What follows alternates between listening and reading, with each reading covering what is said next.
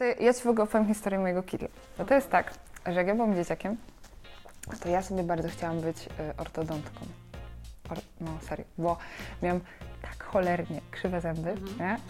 Tutaj, e, że y, postanowiłam sobie zrobić taką właśnie, y, tak się zbuntować przeciwko życiu i mówię sobie, dobra, to ja zostanę ortodontką i sobie wyprostuję zęby, nie? No ale przecież jak tam trzeba było biologię umieć i chemię na takim, wiesz, turbo levelu, e, no a ja, tak wiesz, no, tam wolałam grać w koszykówkę, nie? niż się uczyć biologii, no to zostało na tym, że spełniam po prostu jakieś takie swoje ten, niespełnione... Tak, tak, nie, no nie na co dzień, nie? Zrobiłam sobie taką, wiesz, e, wizję e, doktora, e, żeby sobie chociaż troszeczkę e, z tego, z, z, tego bycia e, lekarzem coś, coś wynieść, nie? Do, do tego. Okej. Słuchajcie, moim gościem jest dzisiaj Natalia. E, cześć. Cześć. Przyjechałaś do nas ze swoim pieskiem. Sonda. Sonda. E, Sonda się nie wiem, czy, przedstawi. Sonda nie wiem, czy będzie dobrze widać, bo jest czarna, natomiast Sonda jest super kochana. E, Natalia, Fundacja Masz Nosa. Dokładnie. Chciałabym, żebyśmy o tym porozmawiały. Jak to się w ogóle stało, że zajęłaś się fundacją? E, Wiesz co, w sumie od samego początku, gdzieś tam od dzieciaka zawsze miałam kontakt ze zwierzakami, chociaż nigdy nie myślałam, że faktycznie przerodzi się to w jakąś działalność w kierunku pomagania takiego realnego zwierzętom. E, Przeprowadziłam się z Wrocławia e, pod Piotrków. Wynajęłam sobie dom i nie miałam pomysłu, co ze sobą zrobić. I w końcu stało się tak, że raz, drugi, trzeci gdzieś tam udało mi się znaleźć jakiegoś psiaka, a to w rowie, a to gdzieś przy drodze przywiązanego. I w pewnym momencie okazało się, że z trzech moich prywatnych psiaków e, zrobiło się ich 10, 15 i tak dalej. Zaczęło się szukanie domów i w pewnym momencie wpadł do głowy pomysł, że może fajnie byłoby to rozkręcić. I faktycznie zająć się tym, bo, bo jest to, wydaje mi się, potrzebne, szczególnie, że w okolicy, w której mieszkamy, nie ma takich miejsc i, i, i mało jest y, osób pomagających zwierzakom. No właśnie, tutaj jeżeli chodzi o pomaganie, bo zajmujesz się tym samo, y, z tego co rozmawialiśmy wcześniej, mówiłaś, że dopiero niedawno udało Ci się zalegalizować e, azyl i nazwać go fundacją. Czy otrzymujesz w ogóle jakąś pomoc od lokalnych władz, czy nie wiem, lokalnych schronisk? Jak to wygląda? Nie współpracujemy z lokalnymi władzami, nie współpracujemy ze schroniskami. E, W sumie w naszej okolicy nie ma tak naprawdę schronisk, które są gdzieś tam godne polecenia, na tyle, żeby można było spokojnie, z czystym sumieniem współpracować. E, Poza tym też zależy nam na tym, żeby te zwierzaki jednak trafiały do, do domów, a nie do, do, do przechowalni, gdzie tak naprawdę mogą utknąć. Wiemy, jakie są realia w naszym kraju, jeżeli chodzi o schroniska. Rozumiem, czyli macie domy tymczasowe, z którymi na co dzień współpracujecie? Dokładnie. Mamy domy tymczasowe, mamy też miejsca w azylu na miejscu, w którym, w którym psiaki mogą sobie, sobie żyć, dopóki nie znajdą domów. Mamy też miejsca stałe dla, dla psiaków. Mamy tam ekipę 20 psów na miejscu, które, które żyją sobie, po prostu mają dożywocie. Są to albo psiaki chore, albo psy starsze z takimi mniejszymi szansami na adopcję.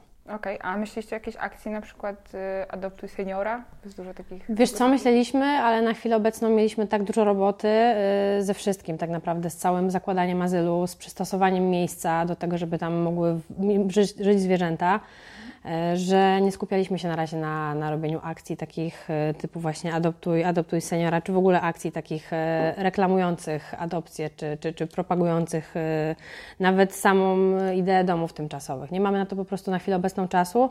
E, Działamy też e, w parę osób, tak naprawdę, tak jak powiedziałaś na początku, e, od, od początku działamy w dwie osoby. E, Ja razem z Maćkiem, e, później pojawiła się, pojawiła się Edyta, ale to, to też zaraz, zaraz będę mogła o tym powiedzieć.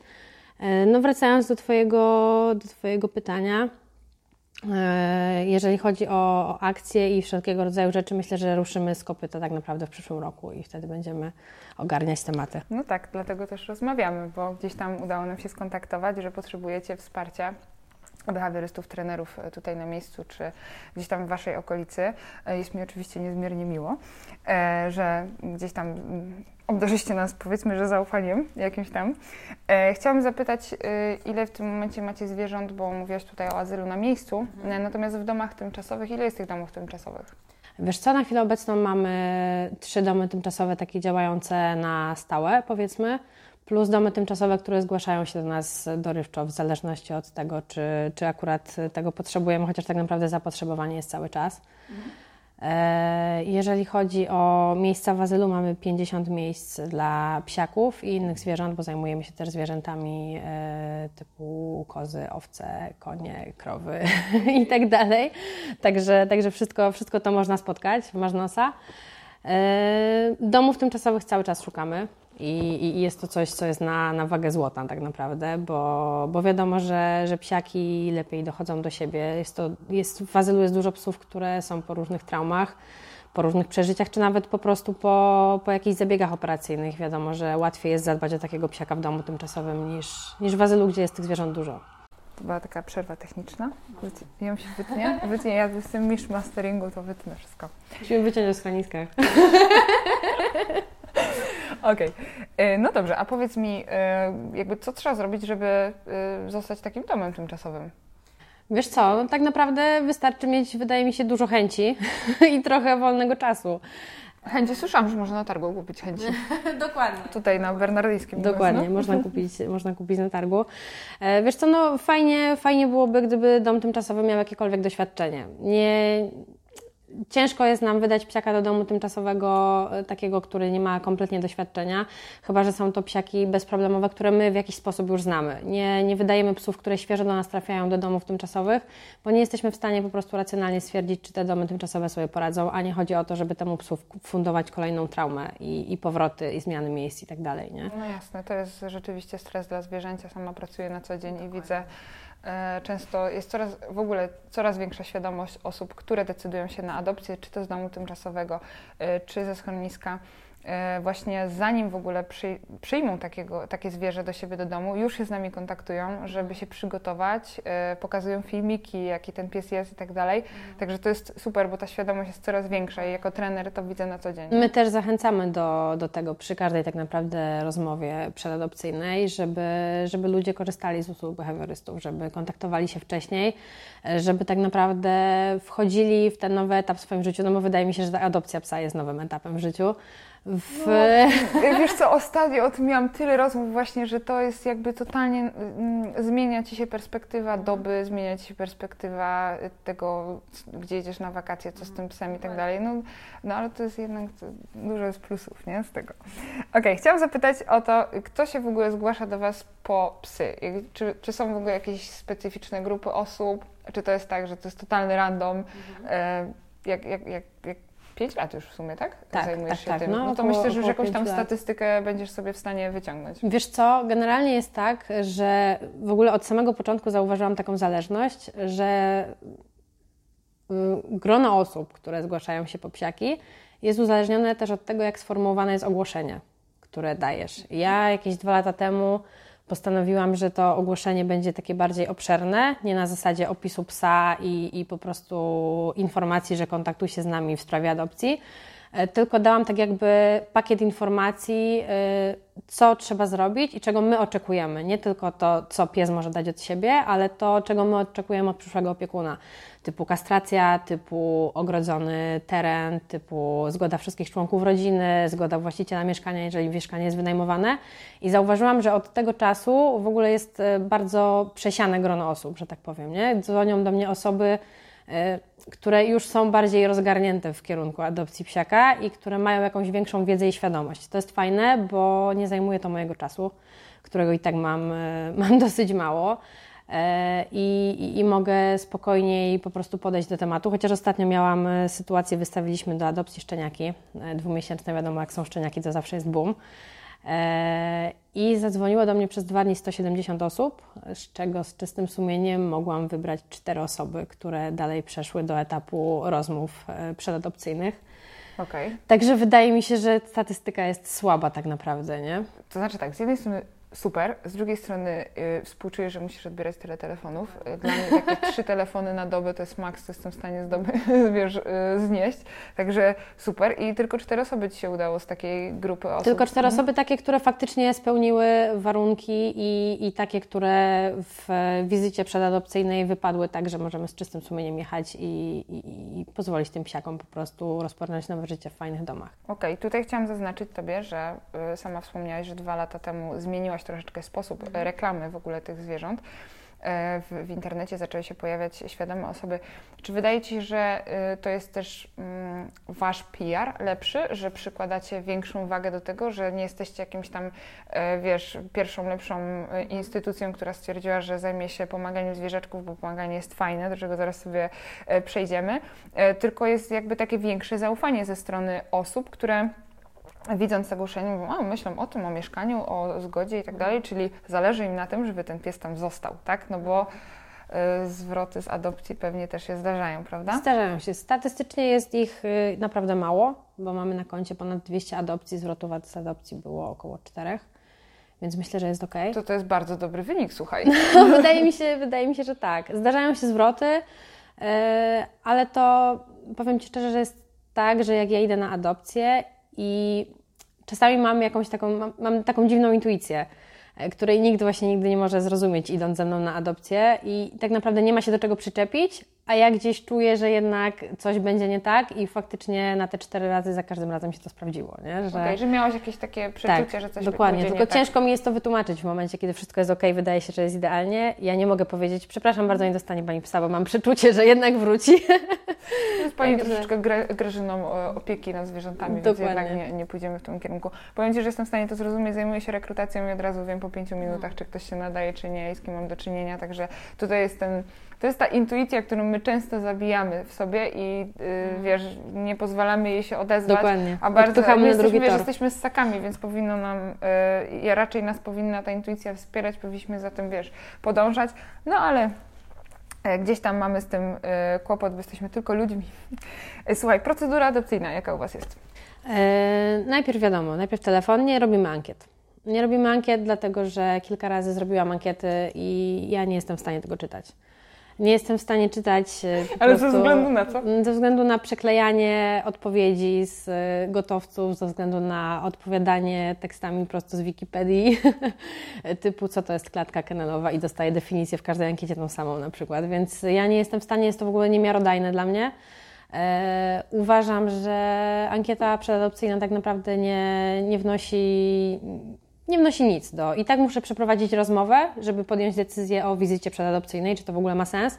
Więc tak naprawdę jest więcej problemów typu y, jak ściągnąć ankietę, gdzie ją wysłać, na jakiego maila, w jakim pliku, czy mogę ją wypełnić ręcznie i tak dalej. Nie ma to kompletnie moim zdaniem sensu. Tym bardziej, że w ankiecie można napisać wszystko. Nie, nie widząc drugiej osoby, nie jesteś w stanie ocenić, czy, czy, czy faktycznie jest intencja, którą przekazuje przez ten kawałek, wiesz, wypowiedzi jakiejś tam pisemnej, jest, jest faktycznie szczera, więc nie mamy czegoś takiego. E, rozmowa telefoniczna, później wizyta przedadopcyjna. Zazwyczaj staram się jeździć osobiście na wizyty, ale mamy kilku wizytatorów e, bardzo fajnych. Zresztą tutaj w Poznaniu mamy Agnieszkę, e, która, która chodzi na wizyty i jest w ogóle przewspaniałą osobą. E, robi to, to z sercem, w ogóle bardzo, bardzo dużo informacji sprzedaje ludziom, że tak powiem. I, i, I wiesz, i na samej wizycie oni dostają taki pakiet, który też pozwala im podjąć decyzję, czy faktycznie są gotowi i faktycznie chcą dalej w to, w to brnąć. E, no i później zawozimy psiaka do adopcji, jeżeli wizyta jest ok. E, też zazwyczaj robię to osobiście. E, daję możliwość poznania się z psiakiem, jeżeli wszystko jest w porządku, jeżeli ludzie są zdecydowani, widzę, że psiak też swobodnie czuje się wiesz, w, nowym, w nowym miejscu i w miarę to wszystko współgra, no to wtedy podejmujemy decyzję, podpisujemy umowę adopcyjną. I, okay. I, tak wygląda cały no proces. To nie jest jakoś super skomplikowane, natomiast jest fajnie, bo jest od początku do końca ta opieka człowieka z mhm. Waszej strony. Agnieszkę zresztą muszę tutaj poznać na miejscu. Dokładnie. Z przyjemnością. E, powiedz mi tak, jak, jak Wy docieracie w ogóle do ludzi ze swoimi psiakami? Czy to jest tylko z, za pomocą Facebooka, czy macie jeszcze mhm. jakieś inne kanały? Wiesz co, my na chwilę obecną y, mamy Facebooka, z którego korzystamy od jakiegoś tam, od początku w sumie działalności Masz Nosa. E, też nie, nie działa to jakoś ekstra fajnie, bo po prostu zwyczajnie nie mamy na to na razie czasu też. Potrzebujemy, raz, że potrzebujemy osób, dwa, że potrzebujemy też, potrzebowaliśmy też zalegalizowania tego jako fundacji, żeby móc tak naprawdę w pełni to wszystko przekazywać, pokazywać i tak dalej. E, mamy też Instagram, który jako tako funkcjonuje, ale, ale to też jest wszystko do, do dopracowania. E, psiaki ogłaszamy na Facebooku i na, na OLX-ie. Ale to też, e, też tak jak mówię, forma, forma ogłoszenia jest bardzo istotna nie? i to, co się w nim napisze i tak dalej, bo dużo jest na Oliksie ogłoszeń e, typu oddam, sprzedam e, i tak dalej, więc nie, nie chcielibyśmy po prostu, żeby to wszystko się zmiksowało, wmieszało i, i wpadło do jednego worka. Nie? Pracujemy teraz nad stroną internetową. E, którą też chcielibyśmy właśnie fajnie rozpromować, zrobić adopcje wirtualne, e, e, ekipy poszczególnych psów, które są u nas na stałe, poszczególnych zwierząt, powiedzmy ekipa, nie wiem, krowy mu, na którą możemy sobie tam powiedzmy Gdzie może te krowy płacić, wasze, Słucham? Gdzie może te krowy wasze przyjść i pogłaskać sobie? No można przyjść do nas i sobie pogłaskać. Tam macie was tak. ja, ja, tam się w ogóle wybieram. Zapraszam. Halo, to sobie tutaj weekendzik wolny Zapraszam, i, i przyjadę do was koniecznie, jak kozy to już w ogóle, bo kiedyś ja, mnie, mnie ten jak była mała, to nazywali bo on że taka wysoka i, i, i, chuda zawsze i tak zawsze to ja jesteś kozą. Nie wiedziałam o co mi chodzi w ogóle z tą kozą, ale tak mi zostało w głowie. Ja w ogóle bardzo lubię kuski. Widziałeś w ogóle kuski, jak fajnie w, y, sobie skaczą na przykład po murkach? Tak, tak, pionowych? tak. Zdarza się to. Zdarza ja nie wiem, jak one to robią na tym to jest ja na, na, na, etapie w ogóle powstawania azylu i, i, i remontów jakiś tam u nas w, w domu y, miałam sytuację, że siedziałam sobie w kuchni, coś tam sprzątałam, ogarniałam i nagle usłyszałam huk w drugim pokoju. E, po czym weszłam i zobaczyłam kozę, która wskoczyła przez okno, więc wiem coś na temat skakania po ściankach i wszelkiego rodzaju wysokościach. Koniecznie muszę poznać tę kozę. Słuchaj, mam do Ciebie jeszcze takie pytanie a propos pomagania. No bo pomaganie jest fajne, wiadomo, i ten CSR bardzo modny teraz w różnych instytucjach, w różnych firmach. E, czy Wy współpracujecie w ogóle już na chwilę obecną z jakimiś firmami, tak żeby E, pozwalać sobie pomagać? Czy jak to u Was wygląda? Wiesz co, na chwilę obecną jeszcze nie, dlatego że ten KRS jednak i, i zalegalizowaną fundację mamy dopiero od miesiąca, więc na, na 5 lat działalności nie mogliśmy sobie pozwolić na to, żeby, żeby współpracować z firmami. Dostawaliśmy pomoc e, w postaci jakichś zbiórek, e, produktów, karm i tak dalej od firm, które były gdzieś tam organizowane wewnętrznie, że tak powiem. Więc tak, z taką formą pomocy się spotkaliśmy, ale stricte tak, żeby współpracować z daną firmą na przykład i móc e, jakąś, jakąś współpracę taką mocniejszą nawiązać. Jeszcze nie, nie mieliśmy po prostu możliwości mhm. takich okay, okay. prawnych, że tak Będzie powiem. Będzie taka żeby, fajna przerwa techniczna, żeby której nie będziemy wycinać. nie, muszę sprawdzić, że się wiesz, nagrywa, bo to jest potem... Już kiedyś miałam taką sytuację, że musiałam nagrać jeszcze raz. O, na szczęście się nagrywa. I myślałam, że umrę po prostu, nie? Okej, okay. czyli, ale planujecie w ogóle w CSR-owo wspierać firmy? No bo ja powiem Ci tak, ja pracuję na co dzień w firmie i gdzieś tam ten CSR, y, no dla mnie, z racji tego, że jestem y, trenerem na co dzień psów, mam zwierzęta i żyję z tymi zwierzętami, no to jest ważne y, i uważam, że jeżeli można gdzieś tam tym, że się tworzy biznes, robi się pieniądze, pomagać innym, czy to potrzebującym, nie wiem, dzieciom, czy starszym osobom, czy zwierzętom, no to jest akurat bardzo fajne. Niestety niektóre firmy nie, nie, do końca ten CSR wykorzystują tak e, stricte do tego, żeby mm, być świadomą firmą, e, tylko bardziej pod promocję i pod publikę i też spotkałam się z różnymi osobami z branży i, i to jest takie troszeczkę nie, nieakceptowane przez ludzi, e, natomiast e, zdarza się to i, i, myślę, że jak będziesz zaczynała współpracować z ludźmi, to też będziesz mogła się spotkać z takimi sytuacjami, że po prostu to nie jest szczere, nie? A ja uważam, że pomaganie jest ważne, fajne. E, tutaj miałam ostatnio też dyskusję na temat altruizmu, czy on istnieje, bo skoro mhm. pomagasz innym, to sprawia ci to przyjemność, więc czerpiesz z tego korzyści. I to była taka bardzo zażyła dyskusja na ten temat, no ale doszliśmy do wniosku i konsensusu, że e, jeżeli mm, te mm, korzyści nie są materialne i majątkowe, to mogą się, być. To, to, to mogą to być, okay. bo, bo jakieś tam emocje to jest akurat coś nienamacalnego, więc możemy tego nie liczyć jako, e, jako jakąś korzyść dla ludzi, także znaleźliśmy gdzieś tam półśrodek. E, I tutaj chciałam się Ciebie zapytać o Twoje emocje, e, takie względem tego pomagania. Jak Ty się w ogóle z tym czujesz, że, że jesteś, wiesz, osobą, która nagle ma pod, pod swoją opieką innych ludzi trochę, bo musisz ich, wiesz, nakierować na, na odpowiednie działania. E, jesteś, no, powiedziałabym nawet idziesz w stronę bycia szefem gdzieś tam, mimo że to jest fundacja, to jest to na Twojej głowie, jesteś odpowiedzialna za ten temat i jesteś odpowiedzialna również za żywe stworzenia i za zwierzęta. Jak Ty się z tym czujesz? Czy powiem Ci tak, ja w ogóle nie, rozpatry, nie rozpatrywałam tego nigdy w takich kategoriach. W sensie ja po prostu zaczęłam pomagać i tak jakby założenie fundacji y, to było dla mnie jakieś zło konieczne. Nie? Ja nie założyłam fundacji dlatego, że pragnęłam, miałam potrzebę założenia fundacji. Mówię o formie działalności. Nie? Zrobiłam to po to, żeby mieć większe możliwości, żeby móc bardziej pomagać. Nie? I, i, I tak jakby tak jakby to się dla mnie liczy. Nie rozpatruję też tego w ogóle w kategoriach posiadania kogoś też pod sobą, nie? Że, że, że muszę jakąś tam ludźmi zarządzać, kierować ich i tak dalej. E, ja wychodzę z założenia, że, że tak jak mówiłaś wcześniej o tym pomaganiu, nie? że każdy robi, robi to, co tak naprawdę czuje jeżeli firmy mają ochotę pomagać w jakikolwiek sposób i, i, i, ma to też dla nich przynieść jakiekolwiek korzyści, w sensie takim, że poprawią sobie y, jakiś PR, że tak powiem. Wiadomo, nie mówię o jakimś nagannym PR-ze, tylko mówię o tym, że, że fajnie, że ta firma jest fajna, bo pomaga i robi coś dla zwierzaków czy ludzi i tak dalej.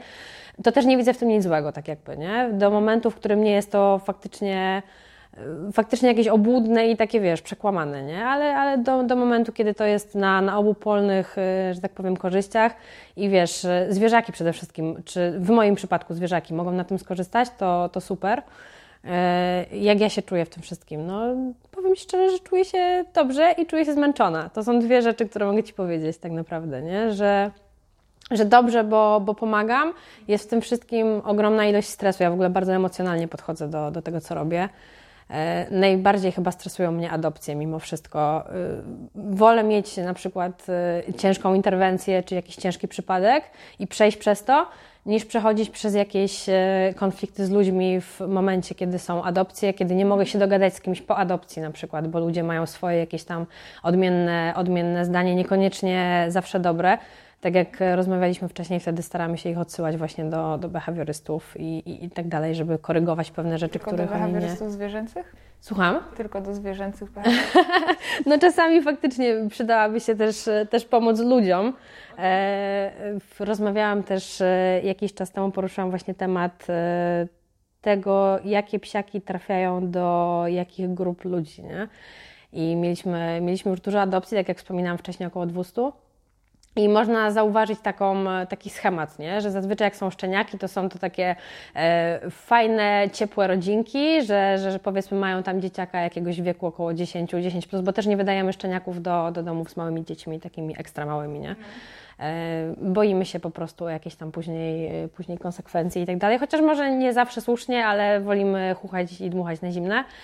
E, zauważyłam też, że e, ludzie, którzy mają jakiekolwiek e, problemy w swoim życiu, z którymi nie mogą sobie poradzić, też starają się brać psy, które mają jakieś problemy. I tak jakby myślę, że, że próbują to, to połączyć. Myślą, że jeżeli pomogą psu rozwiązać jakiś jego problem, to może ich problem też się wtedy rozwiąże, co nie zawsze jest dobre, bo mi na przykład z punktu widzenia osoby, która wydaje psa do adopcji, ciężko potem współpracować z takimi ludźmi. A może słuchaj, to jest tak, że biorą sobie coś prostszego najpierw na warsztat, że pomogą psu. Mhm. Jak się uda, to wtedy. To wtedy biorą się za siebie. Wiesz, że ja mam taką historię kiedyś, że y, zanim wziąłem psa, to postanowiłam y, kupić roślinkę.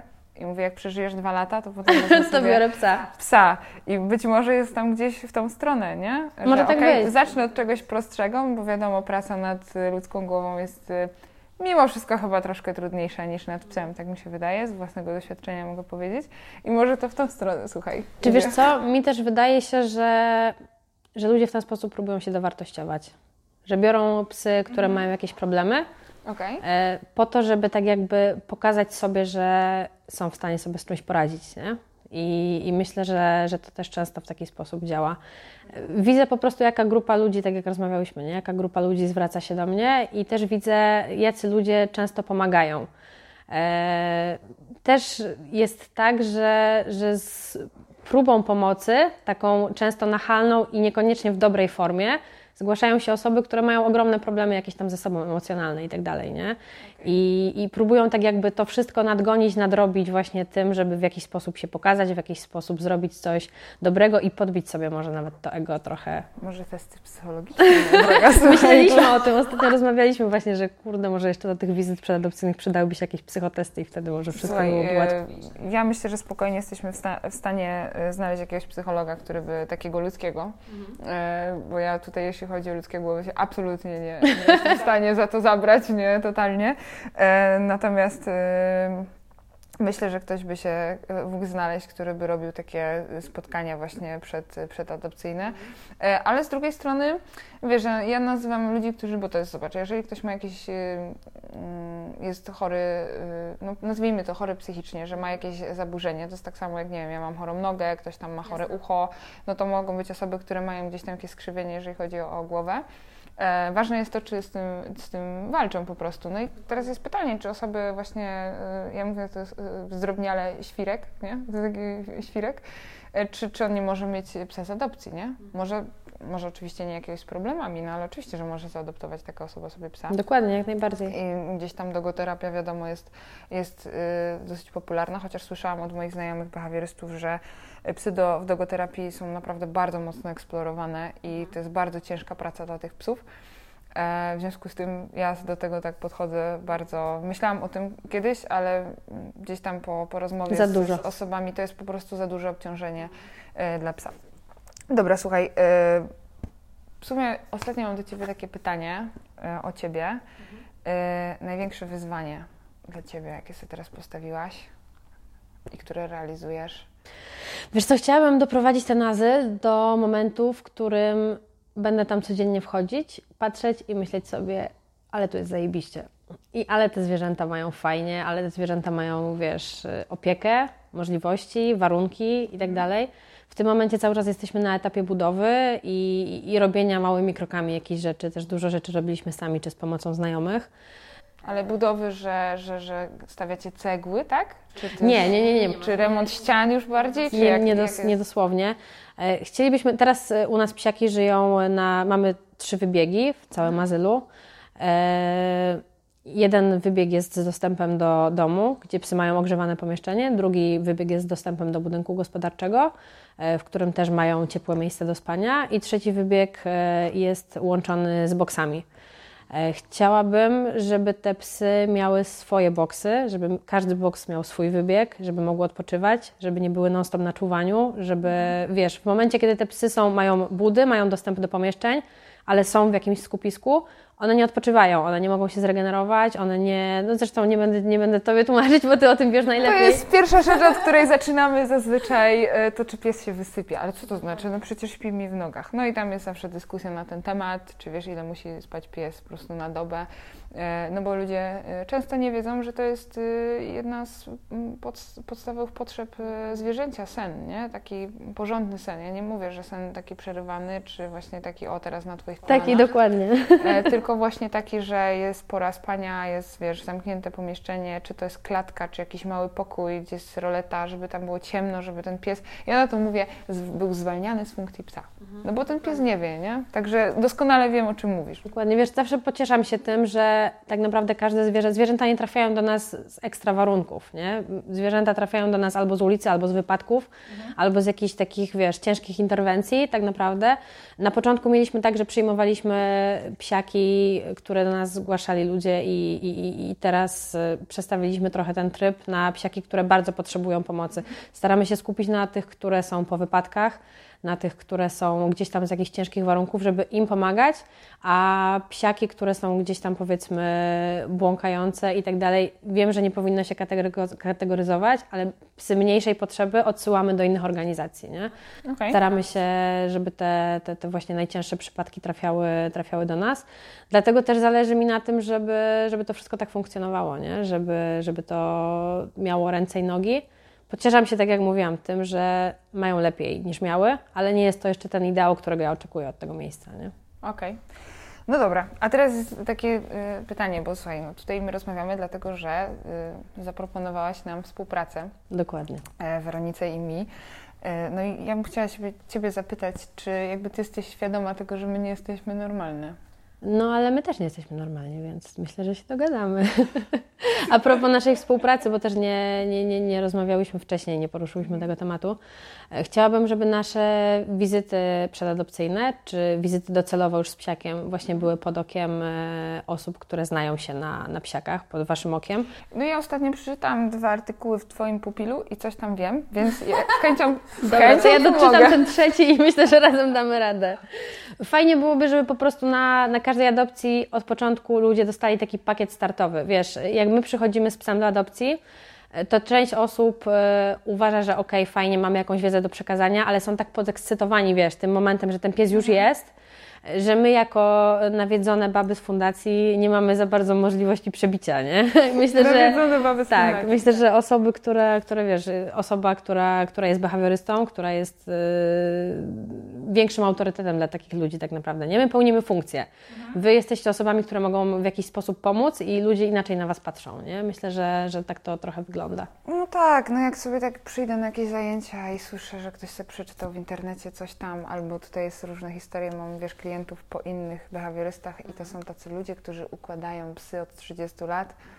Yy, czyli wiesz, tam jest kolczatka, yy, pizgnięcie przez łeb, nie, jakieś tam w ogóle yy, dziwne. Ostatnio mam takich jednych mm, klientów, mają totalnie super pieska, który w ogóle wymaga absolutnie tylko tego, żeby go nagradzać za to, że za nimi łazi. No, to po prostu petarda pies, jak ja usłyszałam właśnie teorię jakiegoś tam człowieka, który się ma takiego znachora psiego, to jakby mi zajmuje bardzo dużo czasu potem tłumaczenie tym ludziom, że to jest naprawdę strasznie głupie i potem w 15 minut robimy trening, w którym ten pies zupełnie zmienia swoje zachowanie e, e, pozytywnym wzmacnianiem i jest nagle takie, aha, nie? no dobra, to, to jest jakby to my jednak byśmy chcieli w tę stronę, nie? Także jak najbardziej tutaj y, ludzie mają ró z różnych źródeł wiedzę, no a my jako trenerzy gdzieś tam staramy się tą wiedzę cały czas uzupełniać, cały czas jeździmy na jakieś eventy. Ja Ci powiem, że jak trzy miesiące to jest dla mnie maks, co muszę mieć, jak mam przerwę od jakiegoś takiego eventu z innymi trenerami, żeby sobie tą wiedzę przypominać, bo to jest jednak y, no, moje narzędzie pracy, więc Jasne. to jest mega, mega ważne. Okej. Okay. Słuchaj, ja Ci bardzo dziękuję. W ogóle super informacje. E, dziękuję również. A, no się znudziła. Zasnęła. zasnęła, w ogóle sonda zasnęłaś. E, wam również bardzo dziękuję.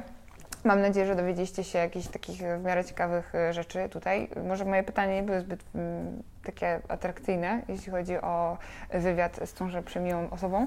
Natomiast e, tego oto wywiadu możecie posłuchać również na Spotify'u oraz na Apple. Jak to było? Apple. powiedzieć, ale zapomniałam. Aha, Apple Podcast. Apple Podcast. E, I mm, zapraszamy Was e, już niedługo e, do naszego nowego cyklu, który rozpoczynamy w grudniu. Są to adopcyjne historie. Będziemy rozmawiać z osobami, które zaadoptowały swoje psiaki, o ich historii adopcji i o trudnościach, z jakimi się spotkały po prostu w, przy adopcji, aby Wam troszkę te adopcje przybliżyć. Czy Ty dajesz łapkę?